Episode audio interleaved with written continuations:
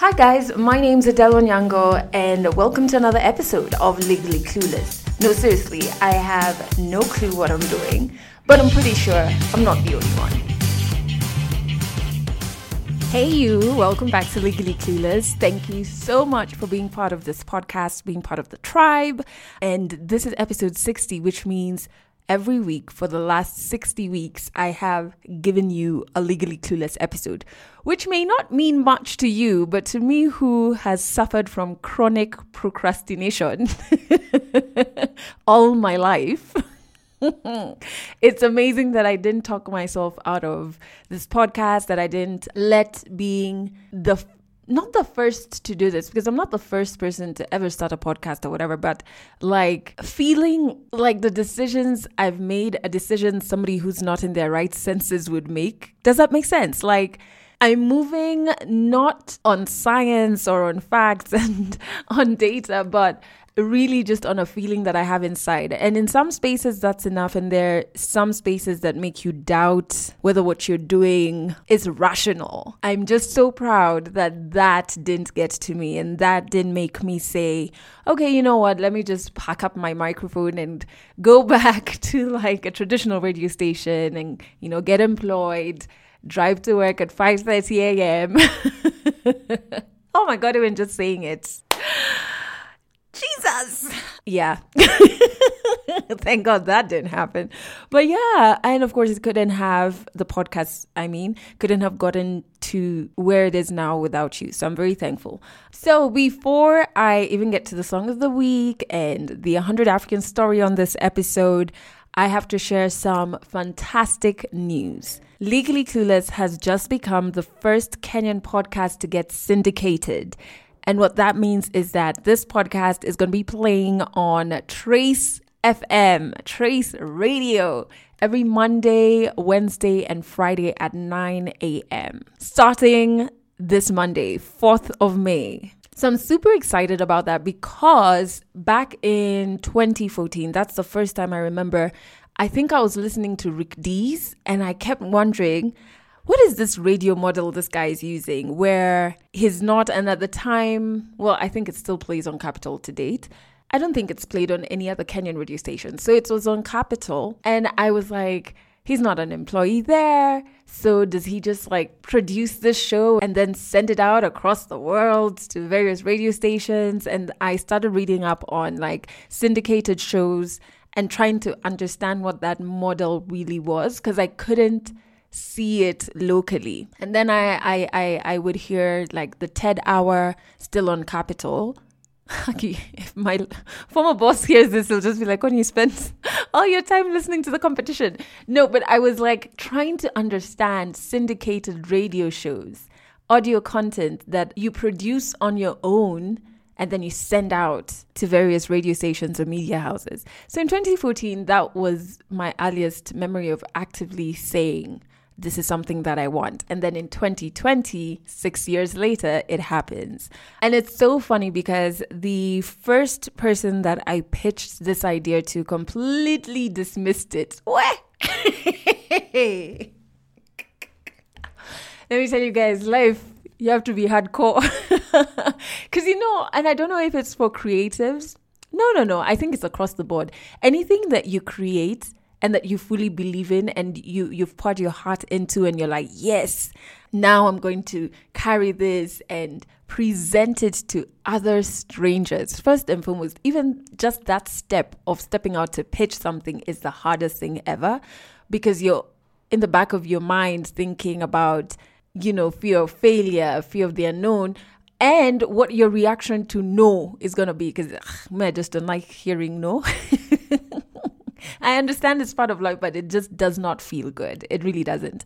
And so I worked up the courage and, you know, presented this entire idea. And this was actually before I'd even started the show. And the person that I was pitching it to is somebody who I really respect and somebody who I think has like a wealth of knowledge when it comes to like media. And so when they really didn't get sold on the idea, I started wondering if maybe the problem was me. maybe the problem is this idea of mine. However, you know, I'd already d- resigned and I was serving my notice. And then a couple of months into Legally Clueless, I pitched this idea a second time. This second time, the person didn't say no. Actually, I think they ghosted me. they actually did ghost me. They just kind of went silent. I don't know. Is silence synonymous with like a no or is it a maybe? I don't know. And then, you know, the thing is like, you know, you're taught how you have to keep, if you really want something, you have to keep pushing and pushing.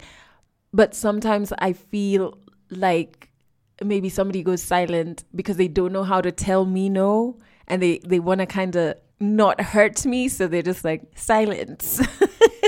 Instead, that meme of like Bart Simpson going back into the fence. I feel like that's what people do when they don't want to tell me no. Anyway, so they went silent and I was like, okay. And then the third time I pitched it was to Trace, and I'm just so happy that they completely understood the idea, they enriched the idea, and they're also very passionate about African youth and African culture and African stories and ensuring that they are really deeply rooted in celebrating all of that, which is what Legally Clueless does in terms of the stories and just the conversations that we have. So, yeah, I'm pretty proud of myself. Made the announcement on the 1st of May. I was so nervous putting that out on my social media because I was like, oh crap, now there's no going back. and it's also that fear of being the first to do something. It kind of puts more eyes on you and more pressure on you, but I just kind of have to keep reminding myself that it's not what's coming in from the outside in.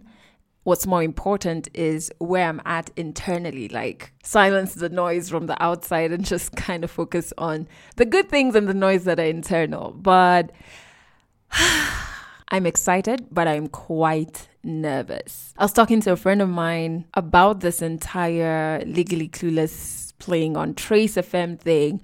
And she was like, Oh, you know, you actually had vocalized that this is something that you want, so you've hit your goal.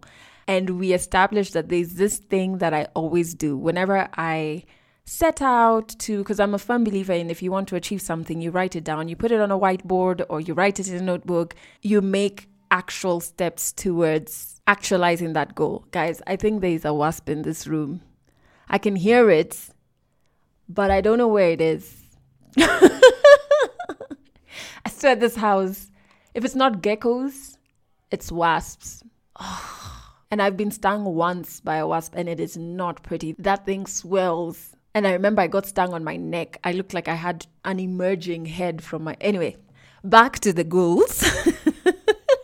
yeah, so we, we established that there's this thing that I do. Every time I work towards an, a goal and I write it down, I vocalize it, I say this is where I want to go, I ask for help where I need it, and then I attain the goal. After celebrating, my second thought is wait, why me? And then I start thinking that I don't deserve it. Then I start thinking that people are going to hate what I've created. And then it's just spirals and spirals into thoughts that are super overwhelming. And man, so obviously I knew this deal was going to start on the 4th of May. And last week I was already in the zone of like questioning whether I'm good enough to have this opportunity. And I remember one morning, my husband was leaving for work, and I just turned to him. I was like, I feel so worthless. And that's such a heavy word. I, I really feel guilty for using such a heavy word on myself because even his face was like, "Hi, what? worthless." But it's where the overthinking had gotten me too, and I was like questioning everything that I'm doing, and so I'm I'm kind of struggling with with that, and it's you know, I told you, my friend and I were speaking and we established it's something that I do constantly whenever something good happens and not good that it was by luck or somebody did me a favor. As in it's something i've set out and i'm working towards achieving and then i achieve it and i'm just like i but why me? It sounds irrational but i think they call it imposter syndrome right? Yeah. I don't know. If you go through it are there things you do to kind of work your way out of it? Because it's really overwhelming and uncomfortable. So there are like two things that I'm I'm trying to do to help me maneuver through this. Because as much as I have constantly been doing this, I've only just become aware of it. So you know how in your mind you have a list of, and I don't know why we do this ourselves, like we are our own greatest critics a list of everything that you've not achieved or something that you've failed at, and you have a list of things that you don't do well, and that list is top of mind, man. It's it's always there. It's always there, ready to remind you of how not worthy you are. But we never have a list of things that we've accomplished because while I know it's important to be humble, but it's also important to celebrate yourself and say, hey, I did that, or I managed to do this, or I learned this. Or so I, I'm trying to keep a list of things that I've achieved, small things, big things that's like across the board.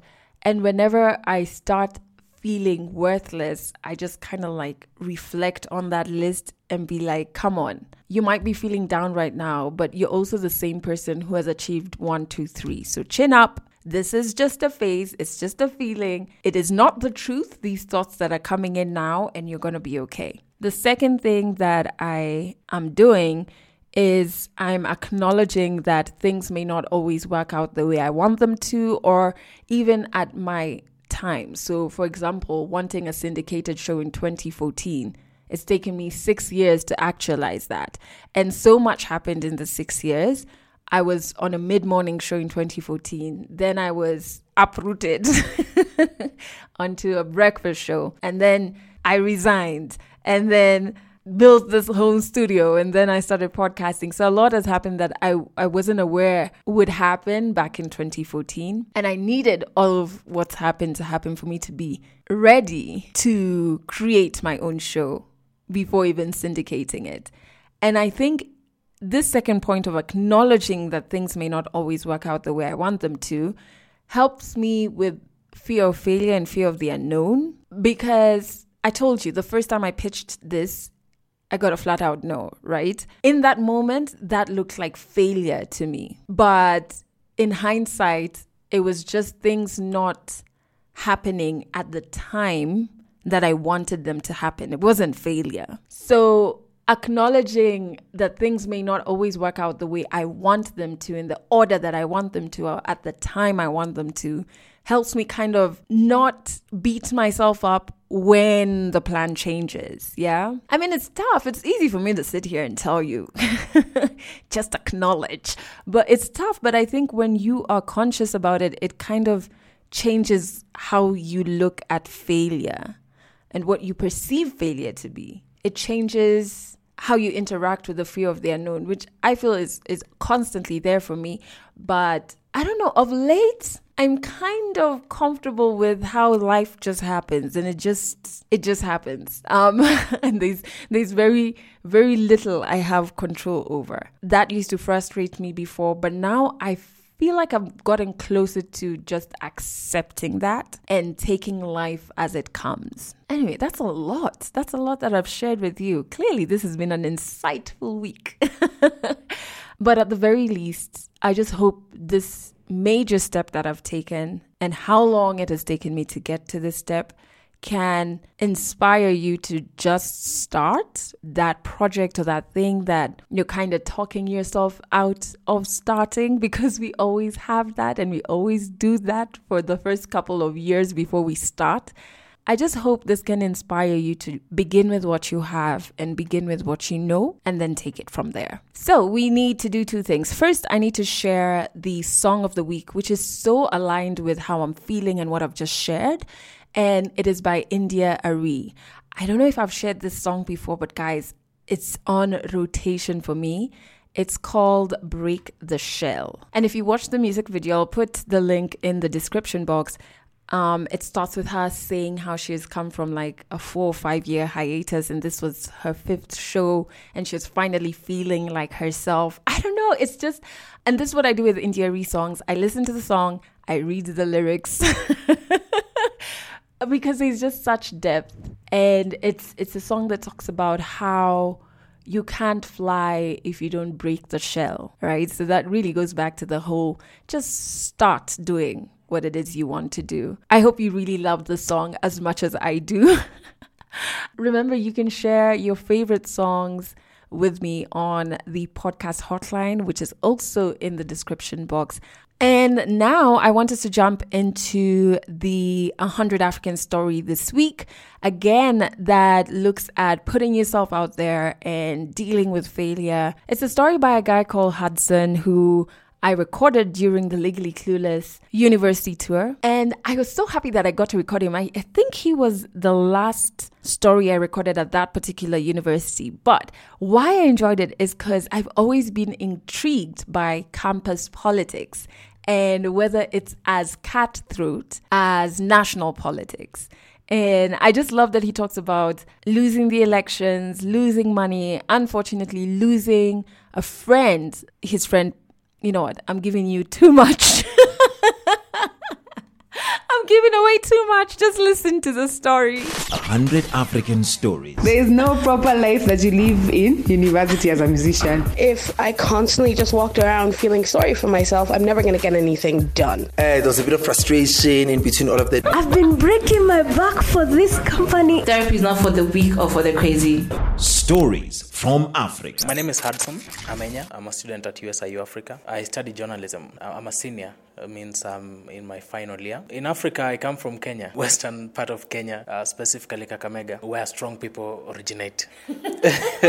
in 2016, uh, when I came here in September fall, uh, I was obviously nervous, like anybody else. Um, I was nervous about the nature of USIU. I was wondering if I was going to meet white people uh, every day on the streets. Uh, there was that worry. I was a bit worried, but I, being the social person that I am, I joined the system a few years when, when I, you know, a few months when I was um, getting to know what campus is all about. And I happened to have had a lot of friends. One of my friends, um, Moses Ayodeji, was um, uh, a Nigerian football player, a very great friend of mine. I joined uh, campus politics um, in 2016, the, the, same the same you know fall semester that I was admitted, and uh, we became very close friends with Moses Ayodeji. And in 2017, in spring, before we went to the elections, because I was contesting,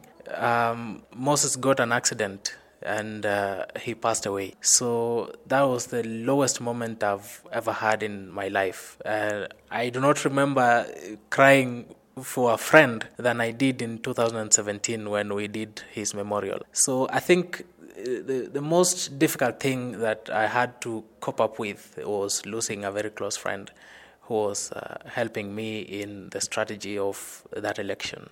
Th- that you know, I think must have contributed to the fact that I lost that election. He, he was very close to me. You know, we he was one of my first, very first friends uh, in campus. We we did orientation together. Uh, we did a freshman party together. We were very close. Mm. It was um, a Nigerian student who was also doing journalism. So it tells you that a majority of our classes we did together. Mm. So it was very unfortunate that he didn't uh, have to finish even one full semester in school until he passed. You know, the, the, the thing is that I did not give up. Um, we came to terms that uh, we had lost Moses Ayodeji, and we had to proceed with plans as um, as it had been scheduled. For example, we had to uh, uh, to to change now who was our point person to the communities, mm-hmm. because Moses had come in as a point man uh, in the intercommunity uh, committee that we had formed. So we had to to find out someone else um, from the dean's residence. We got someone who helped us to mobilize the communities uh, in our favor. He was very instrumental, uh, and we knew that with his help, he, we were going to win that election. Uh, my party had four, four candidates two ladies and two gentlemen, myself included. Mm. But we lost it. I think it must be, like I said before, his demise contributed to our failure um, because uh, I think the person we replaced him with was not as as good as uh, Moses would have been. You know, Adele, you, you when you're a politician, you do not give up. I have um, in mind a few politicians uh, who have never given up. They have remained firm strong and yet consistent. Some of them have very huge followings in this country. You know, someone like Raila has tried so many times unsuccessfully, uh, but he has a very strong following that doesn't give up. You know, about Abraham Lincoln, who went to an election uh, almost eight times. And so it was the eighth time that um, uh, he managed to win that seat. Campus politics, but the dynamics are well the same as uh, national politics or, or, national elections. Uh, in 2017, we we used to do you know popular election where candidates get to be elected on popular basis. So you campaign, and then on the election date, the number of votes you garner will depend where you sit in, in the list of contestants. Now, you remember in 2018, there was the University Amendment Act of 2018, uh, where they introduced the Electoral College um, as a system of um, you know, electing student representatives. Mm. So that we have adopted, and is now what we we are following uh, as our system of election. But it's pretty tough because either way, whether popular or uh, electoral college, you have to be strategic. You have to plan yourself. You have to have thousands, if not hundreds, of supporters. You have to come up with strategic teams to push your agenda you have to mobilize you, you know you have to profile yourself as as a good leader. We do a door-to-door campaign in classes. We also do political rallies. It, it involves um, you know inviting students to uh, say you know to, to, to a place for example the auditorium and speaking to them your manifesto. Um, sometime we do on street um, rallies. We hire tents uh, inside school, and then we we do you know a PA, a, public address system, and music. We bring performers. Uh, in 2017, um, th- there was one gentleman who composed a song for our team. So it's that serious. you have to put yourself out there. So you know, it all culminates from um, what I'm doing in school. Um, first of all, I have a very big interest in national politics. So, so for me, it's it's a matter of um, after doing what I'm doing here, uh, apart from looking at uh, the career, you know, journalism, we have to do this. We have to go into politics. I, I lost elections two times. Um, that means I lost money two times. Like how much? those are our internal dynamics. I think my party will not be happy if I can say uh, a good amount of money that can make someone cry.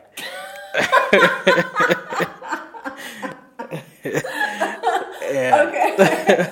it's very terrifying um, and traumatizing at the same time. You know, like a competition you know, like a marathon. There is always, you know, we politicians go to elections with uh, that narrative that they there will be number one, number two, number three, and there will there will always be that person who comes last. So whether we lose or not, it's still normal. Mm. Uh, no wonder we have gone through it three times.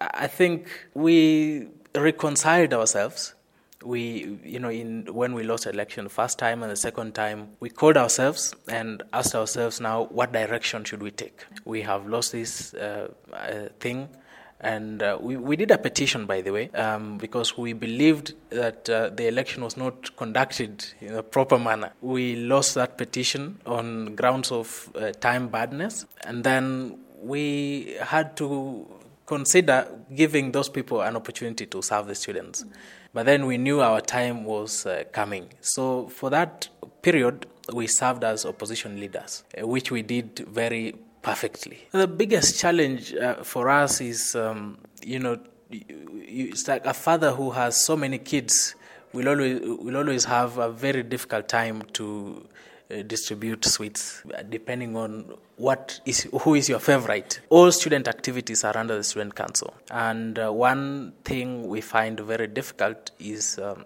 giving resources to uh, our clubs, the staff that work under the student council. That has been one of the biggest challenge, and also to bring the students on board uh, for purposes of participating in student activities, uh, student council activities. Although we try to mobilize using uh, the electoral college, our club leaders, uh, and other people who we know can be influential, we still have that challenge. So it's a problem of resources because we have a limited budget to operate within, uh, but also bringing students to participate in activities. You, you know, people are looking at us as goons. You, are looking at us as people who are not progressive. On the contrary, we are the most progressive. Student leaders are the most progressive, you know, leaders in this country.